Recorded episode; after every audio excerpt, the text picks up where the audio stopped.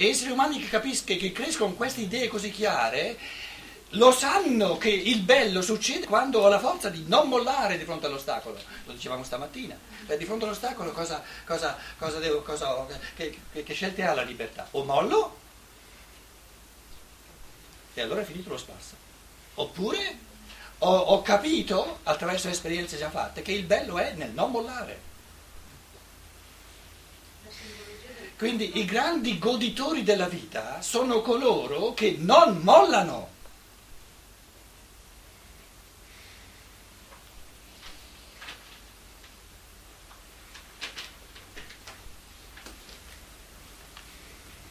in fondo torniamo alla, all'analogia che il Vangelo ci dà. Perché tante donne, e, e, lo sappiamo che è vero, perché lo dicono sinceramente, quando, quando c'è un aborto eh, la passano difficile, la passano brutta, perché sanno di aver mollato di fronte a una sfida che è una delle più grandi che ci siano. E quindi fanno l'esperienza che il mollare è un, è un tradire l'umano. Con questo non voglio dire che, che tutte le, le, le, gravidanze siano previste nel karma, tutte devono, non è questa l'affermazione, è il, che la struttura, proprio l'essere umano è stato creato così che le, le gioie più grandi, le conquiste più grandi le ha quando trova la forza di non mollare di fronte all'ostacolo e lo dicevamo dicendo, eh, io lo traducevo dicendo la capacità di godersi anche l'ostacolo, soprattutto l'ostacolo, perché si sa in partenza che quando mi godo l'ostacolo e non mollo saltano fuori, a seconda di come è grande l'ostacolo, gioie, conquiste sempre più grandi. Più grande l'ostacolo, più grande la conquista, ovviamente. Uno scalatore di quelli che si rispettano non va a scalarti eh, l'Appennino che gusto c'è?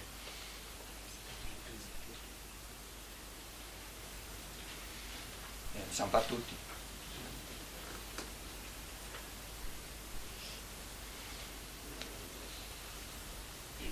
La donna quando partorisce ha dolore perché viene, è venuta la sua ora.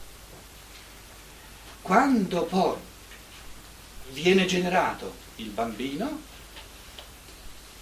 mai più ricorda, rammemora e pensa alla sua afflizione, alla sua sofferenza, dovuto alla gioia, poiché la gioia è così grande, quindi non, ma neanche può eh, psicologicamente pensare alla sofferenza, grazie alla gioia che un essere umano, quindi l'umano, è stato generato. E nella conoscenza c'è sempre un, è un generale parziale dello spirito umano qui è il generale diciamo, fisico, no? ogni, ogni, ogni, conquista conoscitiva è un generale, un generale, un rigenerare, se volete parziale, ma parziale è una faccenda quantitativa dello spirito umano. Ma anche nel caso di una donna, di un generale fisico, se la sofferenza fosse più forte della gioia, una donna non, non comprerebbe un altro figlio, cioè il cielo dice... Se la sofferenza fosse maggiore della gioia, nessuna donna. Eh, cioè non ripeterebbe l'esperienza. Ma non farebbe neanche la prima perché ci sarebbero abbastanza donne che gli dicono no, no, no, per non te ci mettere.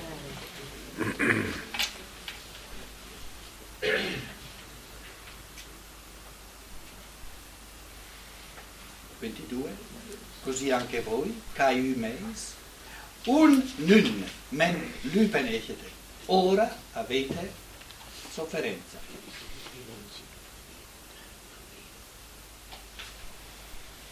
Ma di nuovo vi vedrò, ops maiumas, adesso non dice vedrete me, io vi vedrò, quindi il Cristo si presenta sempre di nuovo.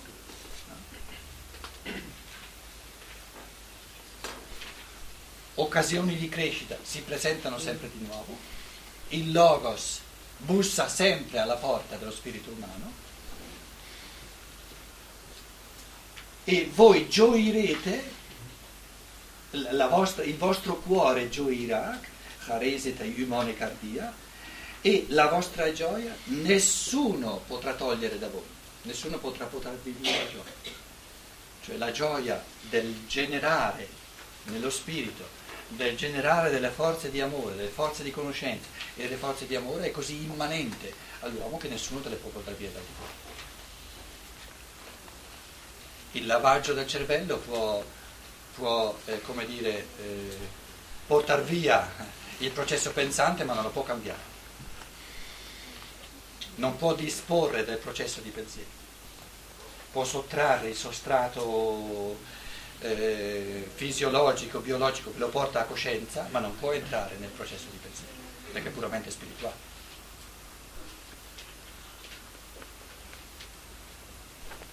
Quindi lo spirito umano non è gestibile dal di fuori. E le conquiste evolutive che ognuno partorisce, nessuno gliele può togliere.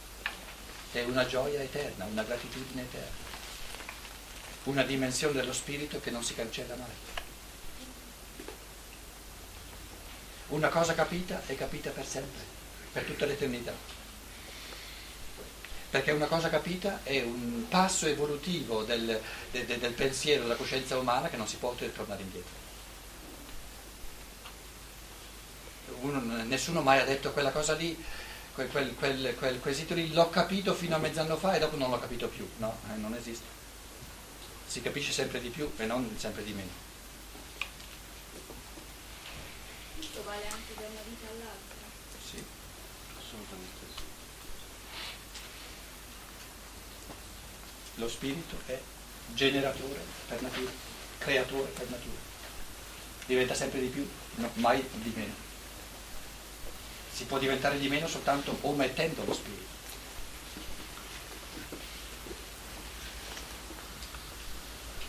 Quindi la legge immanente dello spirito è l'esuberanza, la creatività. Quindi gioia. La categoria della gioia l'abbiamo vista, eh, tredicesimo, quattordicesimo capitolo. E qui ritorna. Eh, mi pare che avevo già accennato che in greco la gioia è imparentata con l'amore, con la grazia, aris. Caris vuol dire caritas in latino. Caris vuol dire amore, grazia, la grazia gratuita, gratis et amore dei. Quindi ciò che si dà gratuitamente è amore, non, non eh, con un eh, pensiero di tornaconto. E la gioia è hara, sono imparentate la parola per amore, charis, e la parola per la gioia, perché la gioia è l'esuberanza dell'amore. Se l'amore non, non gioisce, non è amore.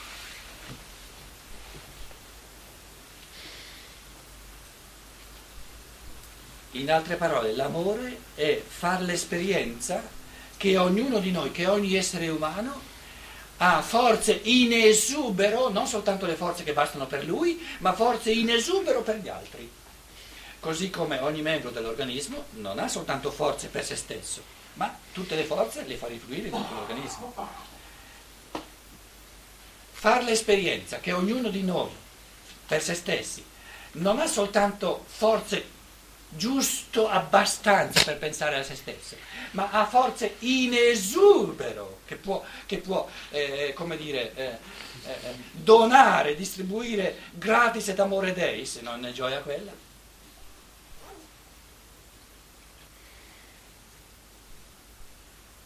In altre parole, eh, la gioia dell'amore e la gioia dello spirito, la gioia della conoscenza e la gioia dell'amore è che nello spirito si è miliardari, anche di euro. Perché la legge dello spirito è creare, creare, creare, creare, generare, generare, generare, a livello della conoscenza, a livello dell'amore. E questa esuberanza infinita dà gioia, è la gioia, la gratitudine. Perché uno si dice è bello vivere così, il più bello non c'è.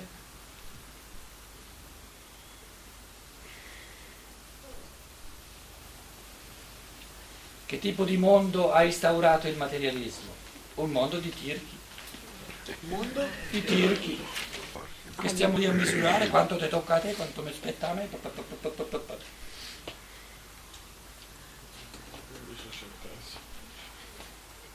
Dove sono le persone che dicono io sono miliardario? Io sono miliardaria? Chi vuole? Chi vuole? Chi vuole?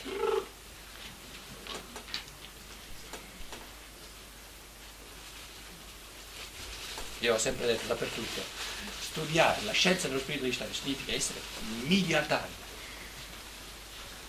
Non milionari, miliardari.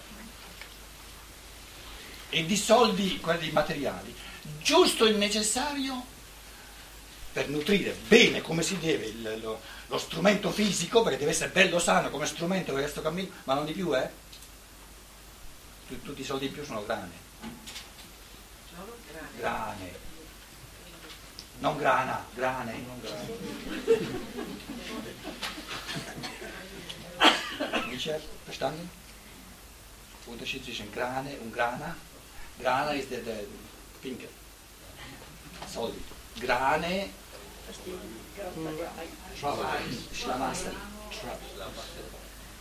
Tu lo sai in tedesco? Ho Problemi. capito che Un sacco di grane, un problemi. scocciature. Vuol dire dove li metto che non ho più, nessuna parte. In altre parole, cioè, eh, mm, leggendo questo testo qui, uno si rende conto, ma permettiamoci un minimo di esuberanza.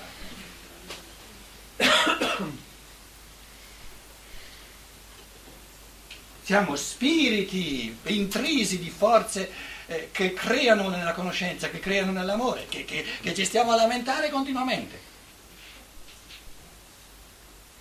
Che i soldi non ci bastano e che, e che vorremmo due macchine anziché una, e poi due case anziché una. pa, pa, pa, pa, pa, pa, pa.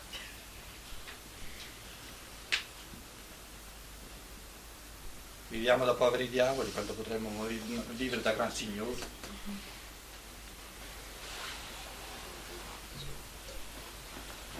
È vero, eh, non sto esagerando, è il nostro materialismo.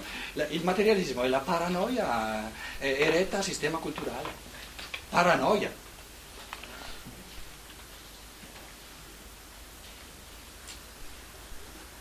Perché la legge evolutiva dell'umano è esuberanza, creatività, generazione, generare, generare, generare. A livello della conoscenza, dell'amore. E più si dà, più si distribuisce, più c'è gioia. Dare dà più gioia che non avere. Avere da soltanto grane, che ha paura che te lo rubino, no? Devi possedere. Po significa in tedesco il deretano, e sederci sopra.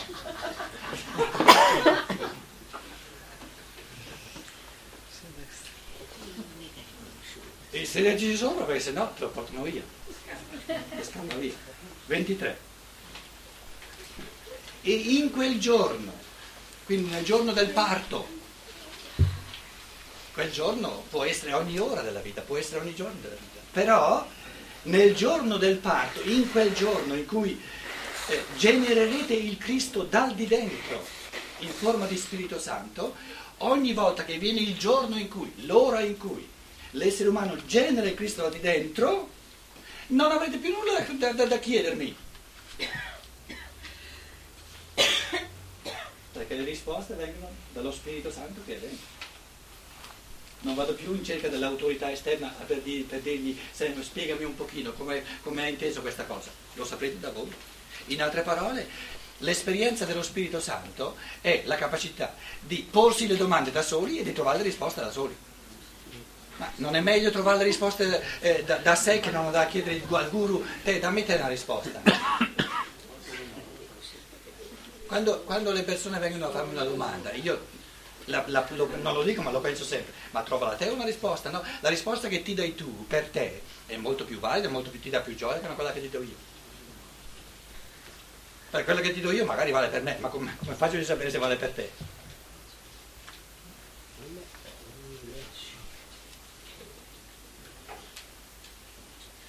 Sì, ma io la risposta non ce l'ho. Sforzati! Si sforzi, non ci riesci. Come non ci riesci? No, dico, si dà pure il caso di uno sforzo che non approda. No, Eh no. non Eh esiste. sì, beh. Non esiste. Nello sforzo è la conquista. Ah, ecco. Eh, Però non è detto che arrivi a dove, dove Lo stai sforzo sfor- è il risultato. Non la conquista. è il non mollare che dà gioia. Però, No, vabbè, ma tu sei due partito dal fatto di dire no? la risposta che ti dai tu, stai, stai, stai deviando, stavamo dicendo un'altra cosa. La risposta non c'è bisogno che l'Apple sei capace di dartela tu, che non vuol dire niente che se lo sforzo sia il bello del no, gioco. no, ho fatto un altro passo avanti, l'altro mi risponde e se io non la trovo la risposta, continua a cercarla. Questo dicevo. Ah, Adesso stai cambiando.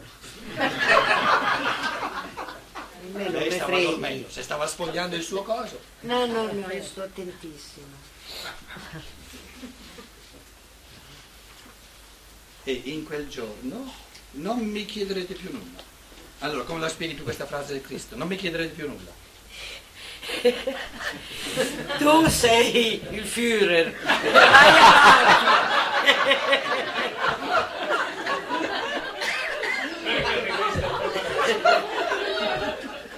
Vai avanti. Sì, questo in italiano si chiama ricatto. Non l'ho dimenticata la lingua, eh. Mi scappano solo un paio di parole, ma non tutte. Allora, adesso arriva un'altra di quelle amen, amen. Abbiamo sempre detto, quando, quando il Cristo fa un'affermazione, la fa precedere da amen, amen, significa, ehm, vi dicevo, è un verbo fondata sulla roba. Sono io o non sono io il Führer? che continui No, a... lui mi ha chiesto il segno. Ma questo non vuol dire che tu hai il diritto di rispondere ad alta voce e disturbare il Non mi Führer. sono accorta. Non mi sono accorta. Sai, sono una romana. ma- No, quello lo sapevo. che Il sei timbro, no, i, i romani. L'avevo già capito da un, po', da un po' di tempo. cioè, oh, I romani sono veramente una razza a parte. eh? Adesso hanno addirittura ottenuto di spostare tutta l'Italia a Roma per i seminari. Di, eh, più una conquista più di questa. Infatti è una grande gioia. Ah, eh sì, lo vedevo. Lì stanno, stanno festeggiando, stanno festeggiando in privato. lì. A spese nostre. Allora, amen, amen significa, attento che adesso arriva un'affermazione di quelle, di quelle micidiali, eh, e min è un verbo ebraico che significa eh, costruire sulla roccia. E ci dicevamo, quando il Cristo, il testo evangelico, fa precedere un'affermazione del Cristo da Amen, Amen, significa che è una legge evolutiva che riguarda i fondamenti di tutta l'evoluzione terrestre. Non è un fenomeno, ehm, diciamo, diciamo, della periferia, un fenomeno passeggero che, è soltanto, che vale soltanto per... ma fa parte delle fondamenta di tutta l'evoluzione terrestre Eh. Ah, qui, grazie.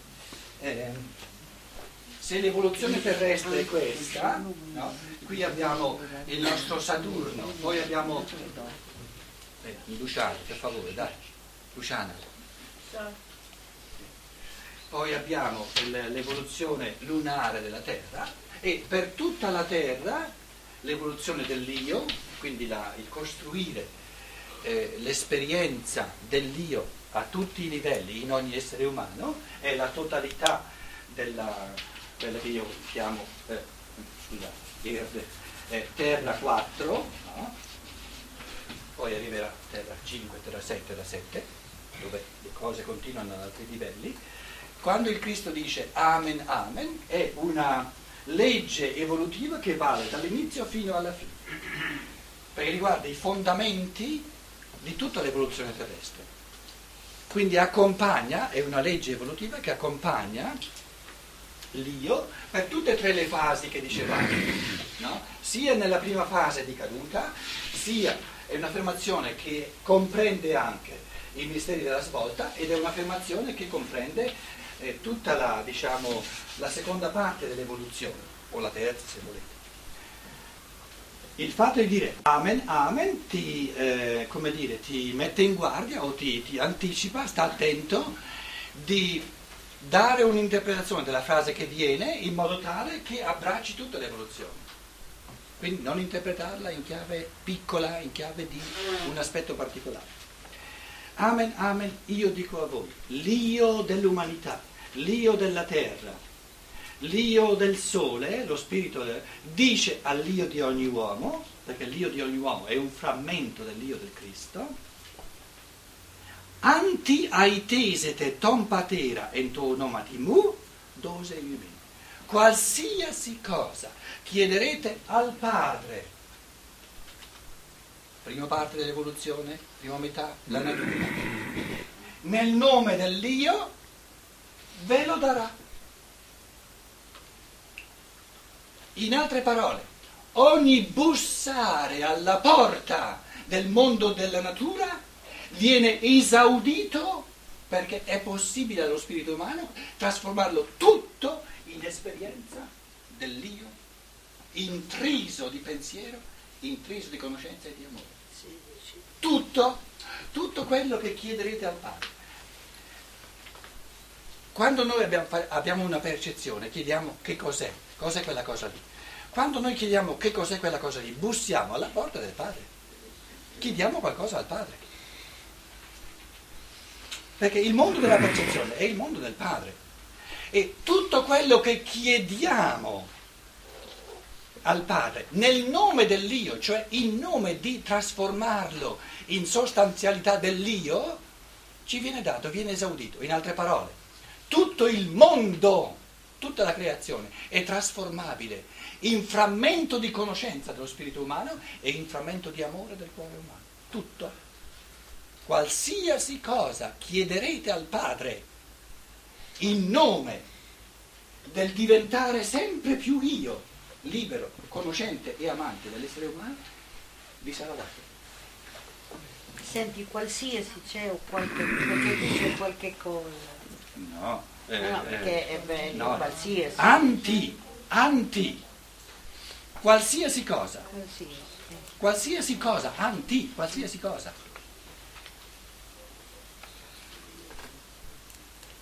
Chi che sia sarebbe una traduzione ancora più, le, più letteraria. Chi che sia. Che, no, che che sia. Che, che Qua. Com'è? No, no, No, no, non è no. quanto. Ti, ti è eh, Qualunque cosa. qualunque cosa. Qualsiasi cosa. Se non, è, se non è incoraggiante un'affermazione del genere, Stimolato. stimolante, proprio ti dà gioia, ti, ti dice ma guarda che tutto il mondo è stato creato perché tu bussi alla porta del Padre e te l'apre sempre. Qualsiasi cosa chiede, chiedi nel nome dell'io, nel desiderio di diventare sempre di più un io responsabile, un io che gode la conoscenza, un io che gode l'amore, tutto ti viene dato, nulla ti verrà rifiutato. Ma questo non vorrà dire che cambieranno le leggi di natura. Cosa sono le leggi di natura? Eh? Quella a cui tutti noi siamo sottoposti nel momento in cui entriamo in corpo Un po' più forte. Qual è la- la- l'affermazione fondamentale del Cristo sulle leggi di natura? Cielo e terra passeranno. Tu ti sei mai immaginata che le leggi di natura siano eterne? Cioè la loro natura Ma sarà eterno il fatto di restare sulla terra? Allora, se fosse eterno, il Cristo dovrebbe dire l'opposto. Qualsiasi cosa chiederete al Padre nel nome del Dio, non vi darà nulla. Allora sarebbe giusto quello che tu dici. Perché l'affermazione dice ogni legge di natura, ogni determinismo di natura è trasformabile in esperienza della libertà. Questa è l'affermazione. E questo è il senso, della- il senso del, determinismo di natura. Qual è il senso del determinismo di natura?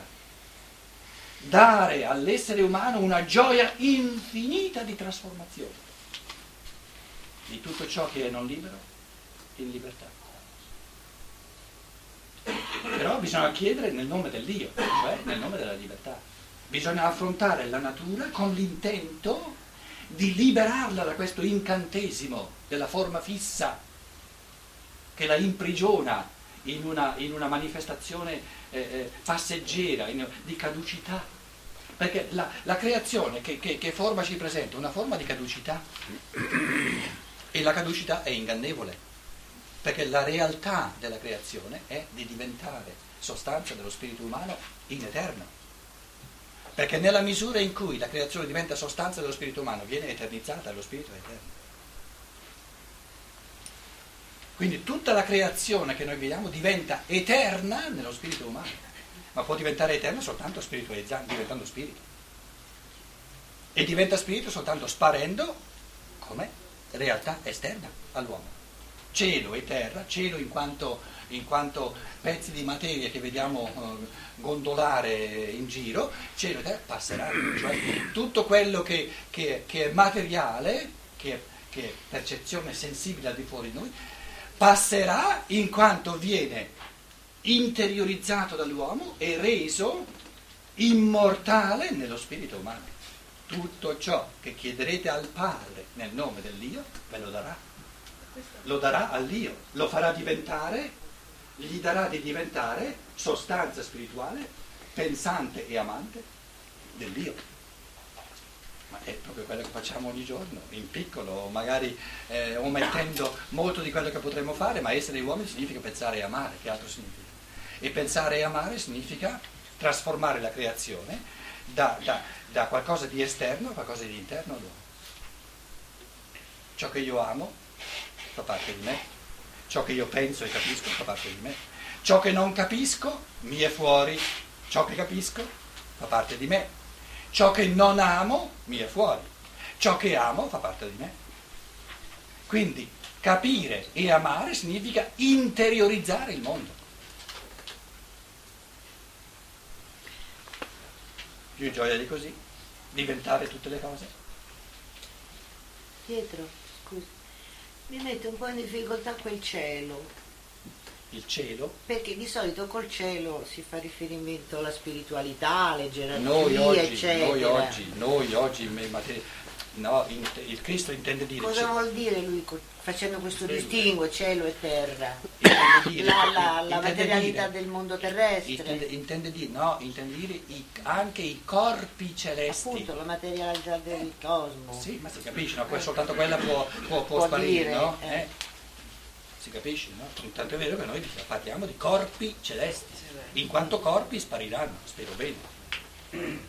Perché se ci fossero corpi che rimangono in eterno, i conti non tornano, loro sono spiriti. Avete mai visto voi un corpo che rimane in eterno? È un'assurdità assoluta, un controsenso assoluto. Corpo significa perituro, se no non è un corpo.